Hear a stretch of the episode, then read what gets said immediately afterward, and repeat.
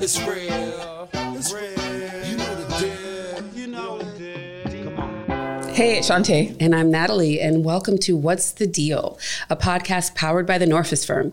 At the Norfus Firm, we solve people problems. We have the pleasure of working with employers all around the world on HR and diversity, equity, and inclusion issues. So we keep elevating because we have someone in person today. We're really excited. I was like, we're going to introduce you, but you have to sit here in the queue while we do that. But like, you know, Easy. here we are. yeah. So we have been on this journey around allyship. Mm-hmm. And when we we started the conversation, it really is with this baseline thought of why don't we work on making sure the people who need allyship are incorporated into what allyship looks like. So we've had incredible guests of all different backgrounds. Today is no exception. Um, very, very excited to have Clive Chang with us today. Uh, Clive is the president of Young Arts, which is the only nonprofit in the country that supports young artists across 10 disciplines. Super, super close to my heart. We've worked with Young Arts for years now. I have a young artist. I'm an artist. My I was a an young artist. You were a young Shout artist. out to Like- Miami Magnet Schools. Exactly. Shout out to New World. New World School of Arts, Um, and sure. so, you know, this is so special because we are so like tied to art Yeah. and art doesn't always get the love it deserves and in some ways i look sometimes at artists as marginalized groups because you know especially in this country it's like you need to pick something more noble right you can't really be an artist that's not a job Right. and I, I love that uh, Young Arts unpacks that notion and really discards it. Um, when we look at Clive, gosh, I have three words that I wrote down when I think about Clive. Yeah. you ready? So infectious, uh, tenacity, and fluidity. Yeah. And so let's talk a little bit why. Now, the tenacity is like, I mean, you'll see he's infectious. He could, he'll, he'll, he'll, he'll, The he'll prove moment. that. I mean, just you, he doesn't have to say I mean. Exactly. I mean, infectious in the context of COVID is a little bit scary. not that kind of I mean, infectious, yeah. like just that energy. But from, from from a tenacity standpoint, so Clive was born in Hong Kong, moved to Toronto, didn't speak English, went through a whole grade of school without speaking English somehow. Um, but that's I think goes to the tenacity piece. Started learning French at nine, um, so multilingual. Moved to the U.S. Went to school in Montreal. Convinced the dean of his school that he could do two degrees in five years instead of eight. I mean, just like we're to get stuff done, right? And so uh, you add to that being a very talented musician. And I, I do have to tell a very brief story of we helped uh, in the recruiting process for, for Clive to, to get the role. And we do chemistry discussions. Shout out to really strong recruiting practices so you can see how people lead. Um, of course, Clive Shine, but then Clive also hopped on the piano like really just turn this into a full blown you are gonna you cannot hire anyone besides me and demonstrated sort of the brilliance of of his Literally gave no option. There was there couldn't have been a more perfect person for that particular job. Exactly. You were born for it. and so I, for me that brings about this this reminder when i think about all that you've done and all that you do it really hits that point that we are not one thing Right. you know and that's where the fluidity fluidity comes in right business degree worked in big business also are a professor also are a musician nonprofit leader like we don't have to be a thing and i think that goes so well with you know what young arts does so um, I'll turn over to Shantae. I, we we love shared language, right? So we want to start where everyone's starting from a same starting point. Yes. So before we get into that, in your own words, because Natalie did a great job of teeing it up, I would love to hear you talk about you and what you would like us to know about you. And then we can get into the allyship discussion around how you define allyship based on your own lived experience and what allyship means to you. Yeah, thank you. That is a very generous introduction. So thank you for that. Truly, the only thing I would say, both in addition and as a framing tool, is that I approach everything I do as a human from the point of view of an artist. And that extends to my role as a CEO of an organization. Um, and I think of myself in some ways, it's a little bit of an overused analogy, but like somewhat as a conductor of an orchestra, but not even maybe sometimes as a conductor, more like an ensemble member who just tries to bring my my colleagues and peers along in support of a magical vision and and journey of an organization. So that's what I would say. Um, I, I, identify first and foremost as an artist, and yeah. that that sort of carries through everything I do. Amazing. And so, if you're thinking about position, like approaching the world from an artist perspective, yeah. and everything that comes with that, what does allyship look like in that framing? Yeah, you know, I, I think of allyship on a few levels. Like, first and foremost, the baseline for me is some demonstration that you care. Mm. Like, to me, that's like level one, right? Yeah. I think I would say, like, level two is um, a consistent practice of proactive empathy. Mm. And I like I think that there's an important framing of proactive there because it's not just empathy, it's like a, a practice of doing it proactively, right? And then, you know, I'm on my own journey on this spectrum, and I feel like the next level up for all of us is then to do all of that with the conscious consideration of power, of privilege, of difference, of how the world is evolving, how humans are evolving, how civic dialogue is evolving or not evolving. It's actually going backwards, right? So, um, so I kind of just think of it in layers and in levels. Mm-hmm. I love that you highlight that it's a practice. This that concept has come up in a couple of interviews that we've had, and it's this this thought and this act of the constant, the consistent effort that you put into showing up in a certain way. Mm-hmm. and which also aligns obviously obviously with being a musician. That's all we did was practice. That's all we do is practice right? So the metronome to take exactly to take, to take. and constantly running the scales and all those things. So um, in in what have you seen uh, in your experience in terms of folks practicing this this proactive practice of empathy? And how has that shown up in your experience and benefited you yeah i would say what i appreciate the most and i don't even know if um, on, on, the giver's end that mm. this was intended as specifically a practice of allyship but i often love um, receiving questions that very much allow me to answer it from my own angle or for mm. just allow me to answer it however I want to answer it and less of a leading question. For example, instead of asking me, wait, so are you an immigrant? How's that, how's that affected you? Ask me, tell me, tell, like, I want to hear about your life journey. Mm. And, and how's that just shaped what's important to you today? Not even like, how's that shaped what you do?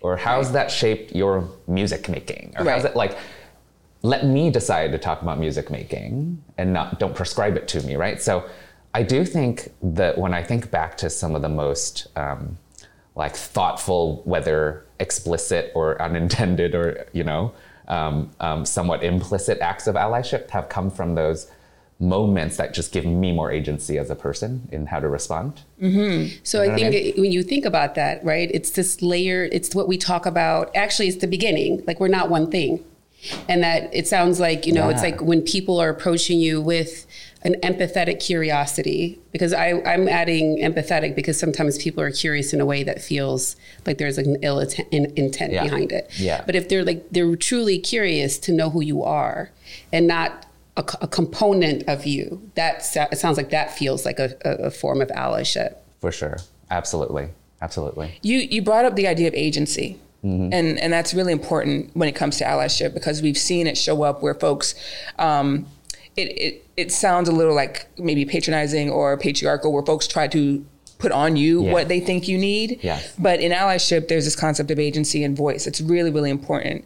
Um, and so you know, if we think about we, before we actually got started, you shared an example with us of um, something that had happened in a prior job situation where um, there was a meeting and someone said some, something off key, just again, music reference, um, inappropriate. like I did that. Um, and so, you know, it was, it wasn't about you, but you could, in a roundabout way, maybe it was about you. And so there was an opportunity for um, a discussion or for it to be addressed in a certain way for some someone who's more of an ally, yeah. um, someone who could stand in that space. Um, there was also a power dynamic at play potentially. Yeah. So someone definitely needed to come in um, yeah. and at least hold space for a conversation that mm-hmm. needed to happen. Mm-hmm. what would you have liked to happen? Because it sounded like when we talked about it, it didn't turn out the way that you would have maybe Yeah. preferred. Um, but how would you would have liked? How would you have liked that ally to show up? Yeah, and of course, hindsight's Absolutely. 2020, and also I've I've changed since then and evolved since then, and I can also think of ways in which I feel like I would counsel my younger self to have Mm. done Mm-hmm. something slightly differently. But just to go back and and like recreate the scene. This is my my first job as an executive, right? This is like the first job that I would consider myself as having been part of an executive team. I was also the most junior member of said executive team of maybe like 12 people, let's call it. Um, um, I believe the only person of color, the youngest, right? And so um, there were all of these insecurities that I had being in the room in the first place. Um, and then there was a moment um, where there was a, a, a reference made that alluded to skin color, right? And I was the only person in the room that sort of that skin color reference would have alluded to. And the um, I think the the room understood the situation enough to know that that wasn't an okay comment to have been made. The action at the time was deflection. It was like, oh ha ha ha ha ha, don't mind that person. Oh ha ha ha, oh yeah, Right, no, no, sweep no, it under the rug. Yeah. Right. And um, I also just kind of froze. Uh, and when I think back to what would have been very powerful for me in that moment, I think it would have been for someone who was also in a position of, of power to have directly directly acknowledged it, not in a dramatic way. Like no one needed to pound the table and say that was. I think so, I just would have appreciated somebody acknowledging in a matter of fact, rational, calm way that was not an acceptable comment to have been made, um, and it shouldn't happen again. And then we immediately move on to the next agenda topic, like Right. whatever we were talking about, right? So just that, like, in a way, the least, the less dramatic it can, it is, the the better. I think the sort of the way to address the situation. Right. Like, don't make it a whole thing, right? Just Yeah. like that's not okay. All right, let's move on. So a couple follow ups there.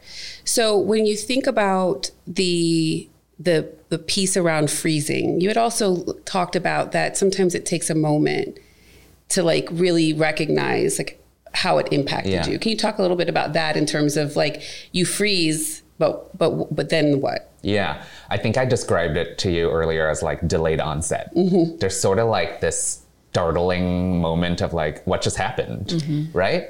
And then only an hour later do you realize, wait a minute, that really bothered me, right? And so I also think that's another um, it, in the, I also think about this. It's like I also don't want anybody to be angry on my behalf if I'm not angry in the moment, right? And so there is. That's why I say, let it be a matter of fact thing.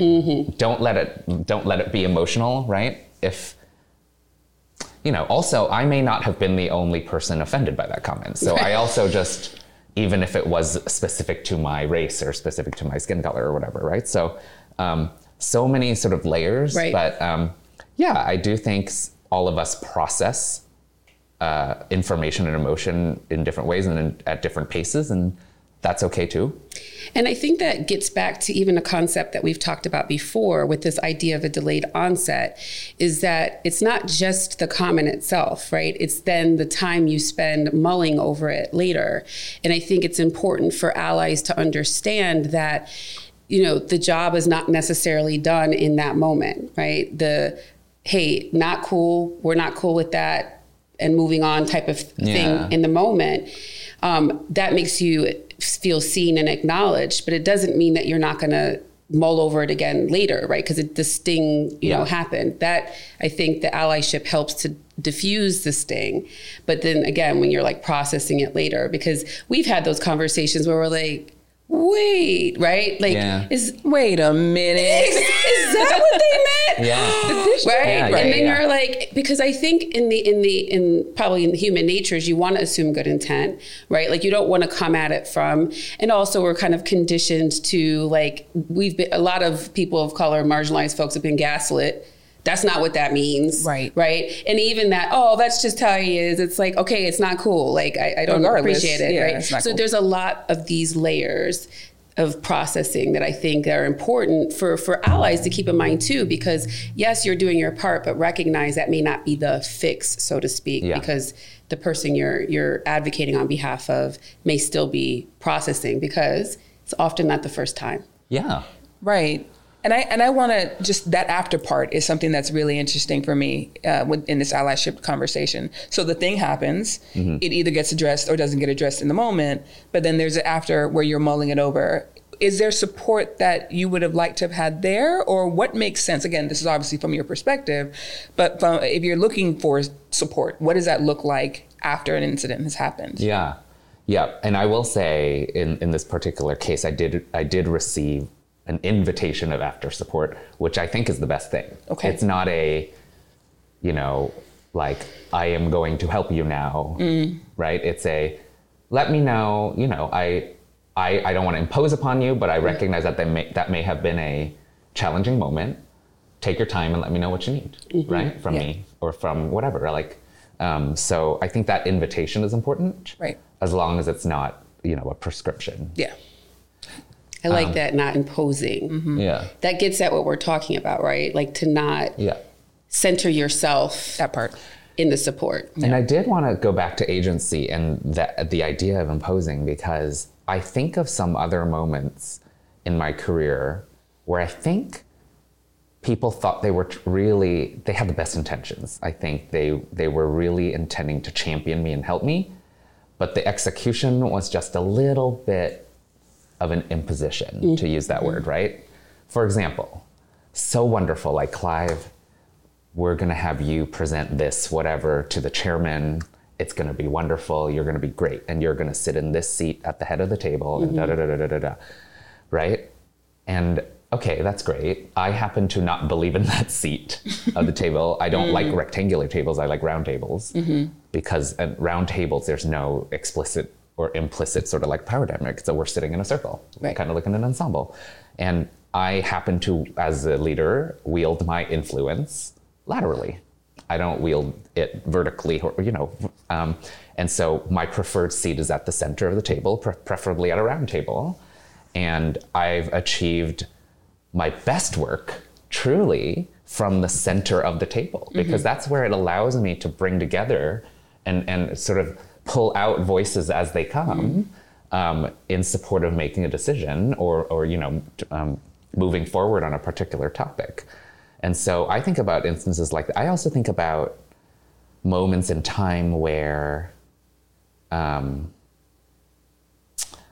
whether it's counseling me on being more, the, the code word is assertive. And I'm just like, I don't know what you mean by that. Like, I find myself plenty assertive. so, what do you what do you mean Right. by that? And I do think there are some cultural uh, uh, behaviors that come into play that, again, sometimes are imposed upon those of us who don't come, who are not brought up in a Western culture. Um, so, in in Asian culture, we are actually raised to to pay deference to the elder, um, to pay deference to more experience and greater wisdom and, and longer lived experience. And I think we're conditioned to be much more active listeners before then we respond. And I think in a Western context, sometimes that just gets mis it gets twisted into like meekness. Mm. It's like you're you should have jumped in there. You da, da, da, like you should have spoke your mind and in the beginning. And it's like, well, should, should, should, should, like really should, Right. right? Are- People and- shit all and- over themselves all the time, don't they? Such a good phrase. and like in the moment, I kind of want to be like, so are you just, you, so your feedback is I should just be more like a white man? Is that what you mean? Is that what you mean? So Ooh, that is a whole other podcast. yeah, right. We, you're coming back. Yeah, definitely coming back because that is that is we we get encounter that a lot in terms of like this whole like White white, dominant culture and those characteristics and what that means and, and all of that. And so it's it's a really really important topic that you bring up. which is why when when i'm listening to this it brings me back to like you know one of the big rules around allies or allyship is don't center. Like don't make it about like what you would do in this situation. So then that means that's what you should do which should is such a terrible word for many reasons but um, it, it's so binary right? It suggests that there's only There's one way to be and one yeah. way to do it. And so i think when i'm listening to you it's like no but this goes back to the beginning. If you're curious and you're getting to know me then you'll start to through that process of trust building understand that there are cultural differences in the way that you approach right this is that proactive piece that you're Yeah. talking about right Yeah. like where we don't need to get to these moments of oh you should have done you should have spoken your mind and because it's like then you have a better understanding of who i am Yeah. if you're really caring about me as the person Yeah. not me as the concept right Yeah. because when you're thinking about it from that angle of you should have it's like you're a concept as opposed to like a human being with your own ways of, of looking at things Yeah. so we have one last question um, but I feel like we could have 50 last questions. No, we could keep going. I was just thinking to myself like, wow, this could be ours. this is a multi-part series. I'm into it. Super into it. So uh, you had a quote. You you had the to me one of the funnest intro videos as president. Like the I the video it. you put together was so infectious, energy wise, and authentic. And it was also serious. It was this cool, like many parts to it. And I, when I say serious, it was clear that you were going to take great care with this organization. And there was a quote that you made that I think is beautiful and also interesting to this conversation where you noted, um, I approach leadership from the perspective of a collaborative artist. Much like an ensemble, different voices take turns coming to the forefront. When I read that after having heard it, to me, it's such a beautiful way to describe diversity. Right. And that there's different voices, different parts that people play, and diversity really in the in the broad sense. And I know that diversity is very important to you. Um, and so when we think about that quote and that approach, do you see your leadership style as a form of allyship? Yeah, I mean, I have to say yes. Like, truly, I'd like to think of myself as an ally to all. And, you know, we can get into another several hours of discussion about how one can maybe drive themselves crazy and spread themselves too thin when they try to be an ally to every single, you know, being on this earth. But I do, truly. And I, and I think, you know, our organization's about 50 staff. And I think I truly can be an ally to all 50 staff. Um, not to mention the all of the brilliant young artists that come through Young Arts year after year, and then for, through the rest of their lives. So, I think it's a it's a matter of understanding, like at the core, how do I best be an ally to myself?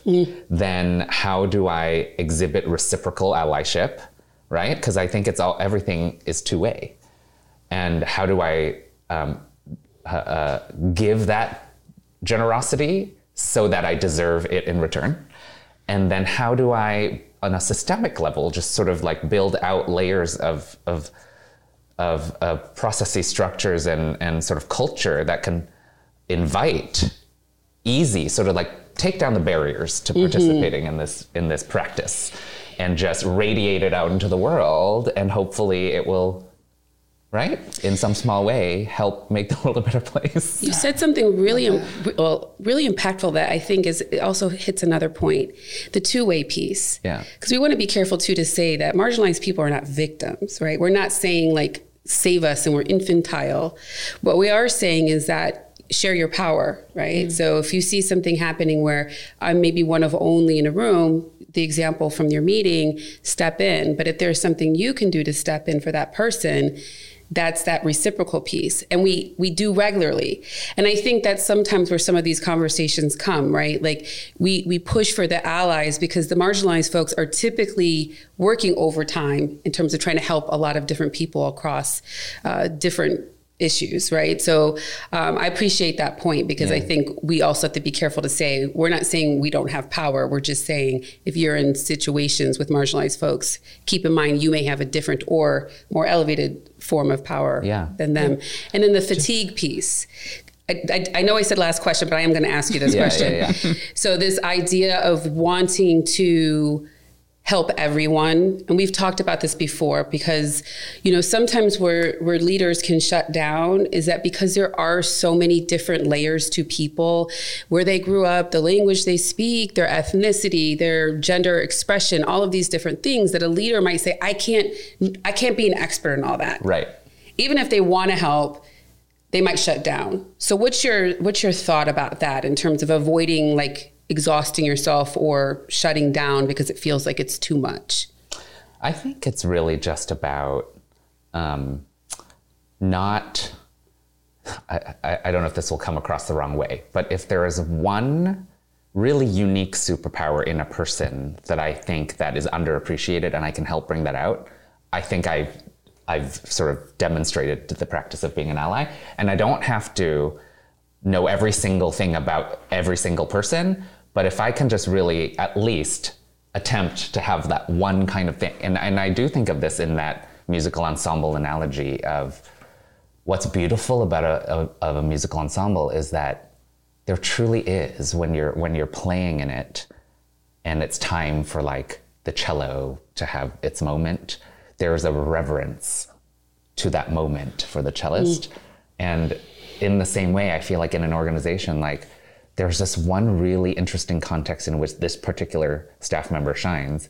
Let's bring that to the surface and and like give it its due reverence. Mm. And even in being able to surface it so that others can take notice i think that's being an ally to like create the context in which you make it easier for others to observe and to see and to appreciate and to notice. I think that's being an ally. And so i don't know i, I feel like i haven't really answered no that question answers the question. It's a bite take a bite-sized piece. Yeah. that's how i that's how i play that back right? What's the one thing you can focus on? And in your example of identifying someone's superpower we've talked about this with a few folks that Yeah. work for you. Like what's the thing? Seeing that in that person helps them to feel seen. And then it's not so much about we have to know your heritage and all the things, which are great to know if a person's comfortable sharing, but really this idea of I see you. Mm-hmm. That's that's what that my takeaway Yeah. is from that is that mm-hmm. develop a practice of seeing people. And it's going to be unique to how you lead, but it doesn't have to be this I can do any and everything. What do you think about that? I love I love that part, and I also love the the idea of the ensemble supporting Yeah.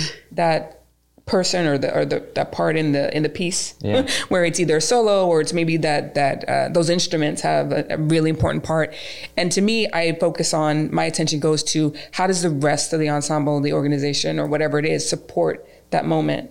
And so Yeah. people are still playing. It's not like everyone's dropped out right? people are still playing. People still have their there's harmonies. There's all sorts of things happening underneath to really allow this moment to come through and shine. And that part really struck with me because i think sometimes get to the point people see it and they're like okay this person has the floor and then that's it. Let me back off. It's like no no no. You still play a role. And you and it's very important to allowing that person to really fully shine. So i really i really love, love that, that, Shantae. Yeah, That's great. That's amazing. oh, This is always the hardest part because we got to wrap. No. exactly so let's just play back here a few things that I think were really powerful from what we've talked about. Um, I think the practice of proactive empathy is a huge takeaway here.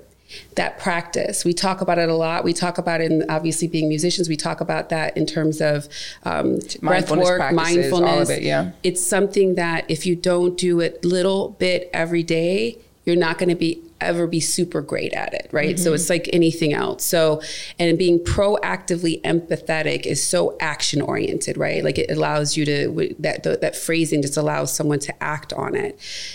Don't be in imposition. Yeah. So when you're offering up allyship, um, not putting it in a way where it creates more work for the person um, that you're you're intending to help, or that doesn't consider them as a person. Right. I love this chair analogy of like culturally, I don't want to be at the head of the table. And so we should be able to find other ways to demonstrate power that are respectful of where people come from. And then that last piece of what we were just talking about around identifying one thing that you can sort of use as your practice, whether it's identifying um, a really strong talent and, and like a st- strong skill set in, in, in, your team and, and really seeing that person in that way and helping them see themselves in that way. I think those are three really powerful ways to uh, approach allyship that that brings in the person or the group that you're intending to help. We love you. You're always Oh, welcome hi. here. Thank you. Uh, We can't wait to have you back. And stay tuned for more. We will be back.